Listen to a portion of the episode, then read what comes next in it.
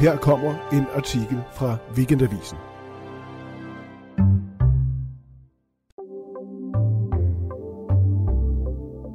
På gaden og i meningsmålingerne kan selvstyret på Vestbredden slet ikke hamle op med Hamas. Alligevel vejrer det palæstinensiske selvstyre morgenluft.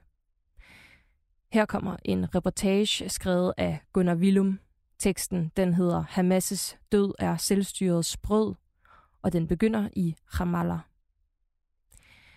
Det er P L O's gule faner, der bliver rullet ud først. Fredagsbønnen er akkurat messet færdig, da to dusin unge mænd stimler sammen og under slagord går mod Manara, den centrale rundkørsel i Ramallah, hvor demonstrationer i byen finder sted. Så der, få hundrede meter borte, har et dusin kameraer fra arabiske tv-kanaler taget opstilling for at indfange den palæstinensiske vrede over krigen i Gaza. En mand i trediverne med et sort-hvidt kefie-tørklæde om halsen bliver båret frem på skuldrene af sine kammerater, mens han af sine lungers fulde kraft råber slagord, som de andre forventes at besvare. Men gensvaret fra den lille gruppe mænd under ham er ikke ligefrem øredøvende. Vi er fra Fatah, ikke Hamas, forklarer en af de gule fanebærere. Altså fra den palæstinensiske befrielsesorganisation P L O, der administrerer de palæstinensiske byer på Vestbredden, som ikke kontrolleres af israelerne. Manden, der råber for, rådfører sig med en seddel, som havde han svært ved at huske teksterne. Men det kan nu være ligegyldigt, for snart må de gule Fatah-flag vige for en langt større gruppe demonstranter, forenet under grønne faner. De råber højt og taktfast, og de kan deres slagord udenad. Folket vil have Kassam-brigaderne, gælder det som fra en mund med henvisning til Hamas' krigerkorps, hvis elitestyrke forestod stormen på de israelske landsbyer syvende oktober. Der er dog kun få Hamas-flag, og de bliver svunget af børn. Hamas er stadig en undergrundsbevægelse på Vestbredden, jaget af både selvstyret og israelerne. Men gaderne og den offentlige opinion har Hamas overtaget. De gule fanebærere giver snart op. Først råber de om kap, så i takt med Hamas-hæppekoret. Så ruller de fanerne sammen og lusker væk fra pladsen. De offentligt ansatte, siger en ung kvinde blandt publikum, som jeg tilfældigt falder i snak med. Ingen vil marchere under deres flag. Folk hader dem, siger hun. Hvorpå hun vender sig mod forsamlingen og istemmer. Folket vil have Kassam-brigaderne, mens hun klapper i takt. Majs, som hun hedder, viser sig at være en toogtyve-årig regnskabsfører i et børsmælerfirma, og hun ligner med stramme mærkevarer, jeans, skarp make-up og tilbageret hår, ellers ikke just en typisk Hamas-fan. Men for hende handler det ikke om islam, men om frihed. Ikke personlig frihed, men national befrielse. Hamas' drab på over et tusind fire hundrede israelere ser hun som, citat, en stor sejr for friheden, citat slut. Fra en ladvogn kalder en midaldrende mand til krig mod det ugudelige Vesten til tonerne af en Hamas slagsang. Vesten er imod os, så vi må alle stå sammen og kæmpe imod Vesten, oversætter Majs. Folket kræver krig og konfrontation, ikke samarbejde med den forhadte besættelsesmagt. Og det er, hvad præsident Mahmoud Abbas med sin samarbejdspolitik står for i mange palæstinenseres øjne. Det gør mig ikke trist, at folk dør i Gaza. Det gør mig trist, at det kun er i Gaza, at folk dør. Vi vil have hele Palæstina til at dø for vores land, siger Majs.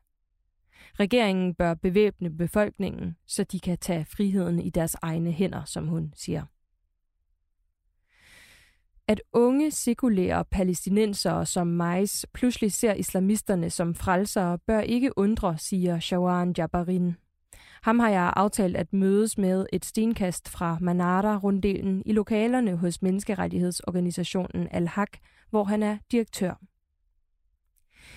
I den unge generations øjne har tredive års fredsproces ikke bragt andet end flere bosættelser, siger Shawan Jabarin.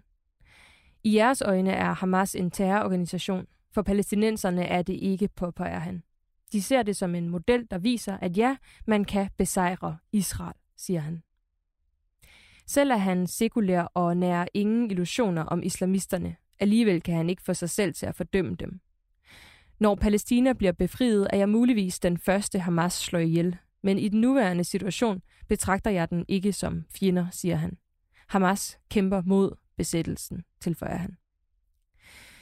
Selvstyrets præsident Mahmoud Abbas, hvis sikkerhedsstyrker har hjulpet israelerne med at opspore og pågribe islamisterne på Vestbredden, siden Hamas jog Fatah ud af Gaza i to tusind og syv, kan heller ikke få sig selv til at fordømme Hamas. Men det skyldes mere hensynet til folkestemningen end overbevisning. Først erklærede Abbas, at Hamas havde ret til at, i citationstegn, forsvare sig mod Israel. Så fordømte han angrebene på civile, citat, på begge sider. Nu er han så landet på at fordømme Israels, i citationstegn, folkemord i Gaza. Efter hans skærpelse af retorikken er demonstranterne ophørt med at kræve hans afgang, som de ellers gjorde det i starten af krigen. Populær er han dog stadig ikke. Men der er en hurtig genvej til bedre meningsmålinger. Præsidenten kan blive populær på et minut, sagde hans premierminister Mohammed Steer til avisen The Guardian. Han skal bare, citat, give sikkerhedsstyrkerne ordre til at skyde på israelerne, citat slut. Men det vil Abbas ikke. Nærmest tværtimod. Selvstyret har ifølge flere iagttagere forstærket samarbejdet med de israelske sikkerhedstjenester efter syvende oktober. Og det skyldes ikke kun frygten for, at Vestbredden vil eksplodere i vold. Krigen i Gaza har skabt nye muligheder for Fatah.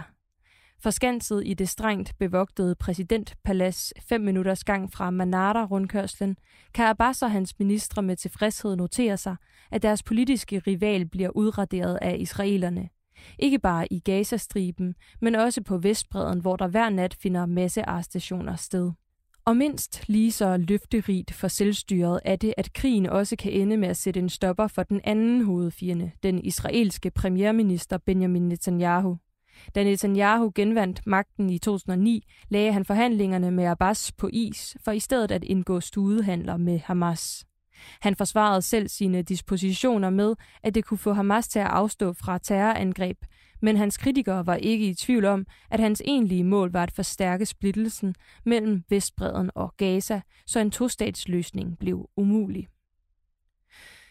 Under alle omstændigheder spår israelske meningsmålinger og iagttagere ikke Netanyahus politiske karriere mange chancer, når krigen er forbi, og ansvaret for de enorme efterretnings- og sikkerhedsbrister, der muliggjorde den dødeligste pogrom mod jøder siden anden verdenskrig, skal placeres. Og selvom Hamas' øgede popularitet på Vestbredden bekymrer P L O, så sætter organisationen sin lid til, at indbyggerne i Gaza har fået nok. Jeg tror, at tilslutningen til Hamas i Gazastriben er faldet dramatisk, vurderer Nidal Foqaha fra den palæstinensiske fredskoalition, en tænketank i Ramallah, hvis mål er at fremme fredsforhandlinger med Israel om en tostatsløsning. Meningsmålinger foretaget kort før krigen brød ud viste, at et stort flertal af indbyggerne i Gaza ikke havde tillid til deres islamistiske herskere, og krigen har næppe øget den. Foqaha mener, at israelernes drab på civile i Gaza allerede har slået Hamas' krigsforbrydelser med flere længder. Alligevel må islamisterne tage deres del af skylden for blodbadet i Gaza. De dræbte civile, velvidende at vores civile vil komme til at betale prisen, siger han om Hamas' dødskommandoer. Lad os være ærlige. Vi palæstinensere er ofre for Hamas. Hamas' konfrontation med Israel har ført til sytten års sanktioner, der har bragt Gazas befolkning til tiggerstaven, alt imens Hamas selv har brugt milliarder på våben og tunnelsystemer, uden at opføre så meget som en eneste beskyttelsesbunker for civilbefolkningen, påpeger Foqaha. Tunnelerne under Gaza er således forbeholdt dens hellige krigere og deres israelske gidsler, og det er ikke noget, Hamas skammer sig over. Vi har bygget tunnelerne, fordi vi ikke har andre måder at beskytte os selv, svarede Hamas-leder Abu Mazouk, da han blev spurgt af Russia Today, hvorfor Hamas ikke har bygget bombekældre for civile. Deres skæbne må nødhjælpsorganisationerne og Allah tage sig af. Men der er nu også en mere overordnet grund til, at de moderate kræfter for første gang i årevis føler en vis optimisme, som hverken har med Hamas eller Netanyahus forestående endeligt at gøre. Efter års fravær er konflikten tilbage på den internationale dagsorden. Tostatsløsningen blev set som Mission Impossible, siger Foqaha, der selv deltog i de sidste uofficielle fredsforhandlinger mellem israelere og palæstinensere for over ti år siden. I dag er situationen komplet forandret, siger han. Den amerikanske præsident Joe Biden har erklæret, at kun oprettelsen af en palæstinensisk stat kan sikre israelerne mod en gentagelse af syvende oktober. Det samme har europæiske statsledere. Hvor smerteligt det end lyder, var det åbenbart nødvendigt, at foreløbig tolv tusind israelere og palæstinensere skulle dø, før palæstinenserne igen fik verdens bevågenhed, siger Foqaha og ryster på hovedet. Søndag aflagde den amerikanske udenrigsminister Anthony Blinken sit første besøg i Ramallah siden krigens start. Han blev mødt med protester i gaderne, fordi U S A har afvist at presse Israel til en våbenhvile. Washingtons udmelding om, at man gerne ser Fatah overtage kontrollen med Gazastriben, når Hamas er nedkæmpet, har også fået en kølig modtagelse. For overhovedet at overveje at genpåtage sig ansvaret for den udbombede og udpinte landstribe, stillede Abbas betingelser om intet mindre end oprettelsen af en palæstinensisk stat. Men så nemt tror Nidal Foqaha dog ikke, at det går. At tro, at U S A vil komme og give os en stat, hvis Hamas på magisk vis forsvinder i morgen, det er helt hen i vejret, siger han. For nok kan Israel bombe islamisternes tunneler og dræbe deres soldater, men deres tankesæt og tilhængere kan være sværere at komme til livs. Denne islamiske ideologi findes blandt palæstinenserne. Den kan ikke sådan fjernes, advarer Foqaha. De fleste Hamas-tilhængere vil stadig være der, når krigen slutter. De flytter ikke bare til Alaska, som han siger. Og spørgsmålet er, om tilbuddet om kontrol over Gaza overhovedet står ved magt. Mandag erklærede Netanyahu, at Israel selv har tænkt sig at beholde kontrollen over Gaza, citat, på ubestemt tid, citat slut. Så hvis nogen jubler i præsidentpaladset i Ramallah, så bør de gøre det med armene tæt ind til kroppen. Der er meget, der kan gå helt galt for Fatah. Både Hamas og Netanyahu kan trods dårlige odds ende med at overleve krigen.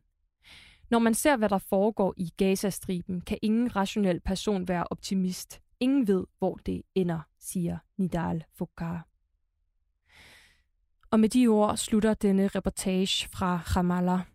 Teksten den var skrevet af Gunnar Willum, og det var mig, der læste den op. Jeg hedder Marie-Louise Vesthardt.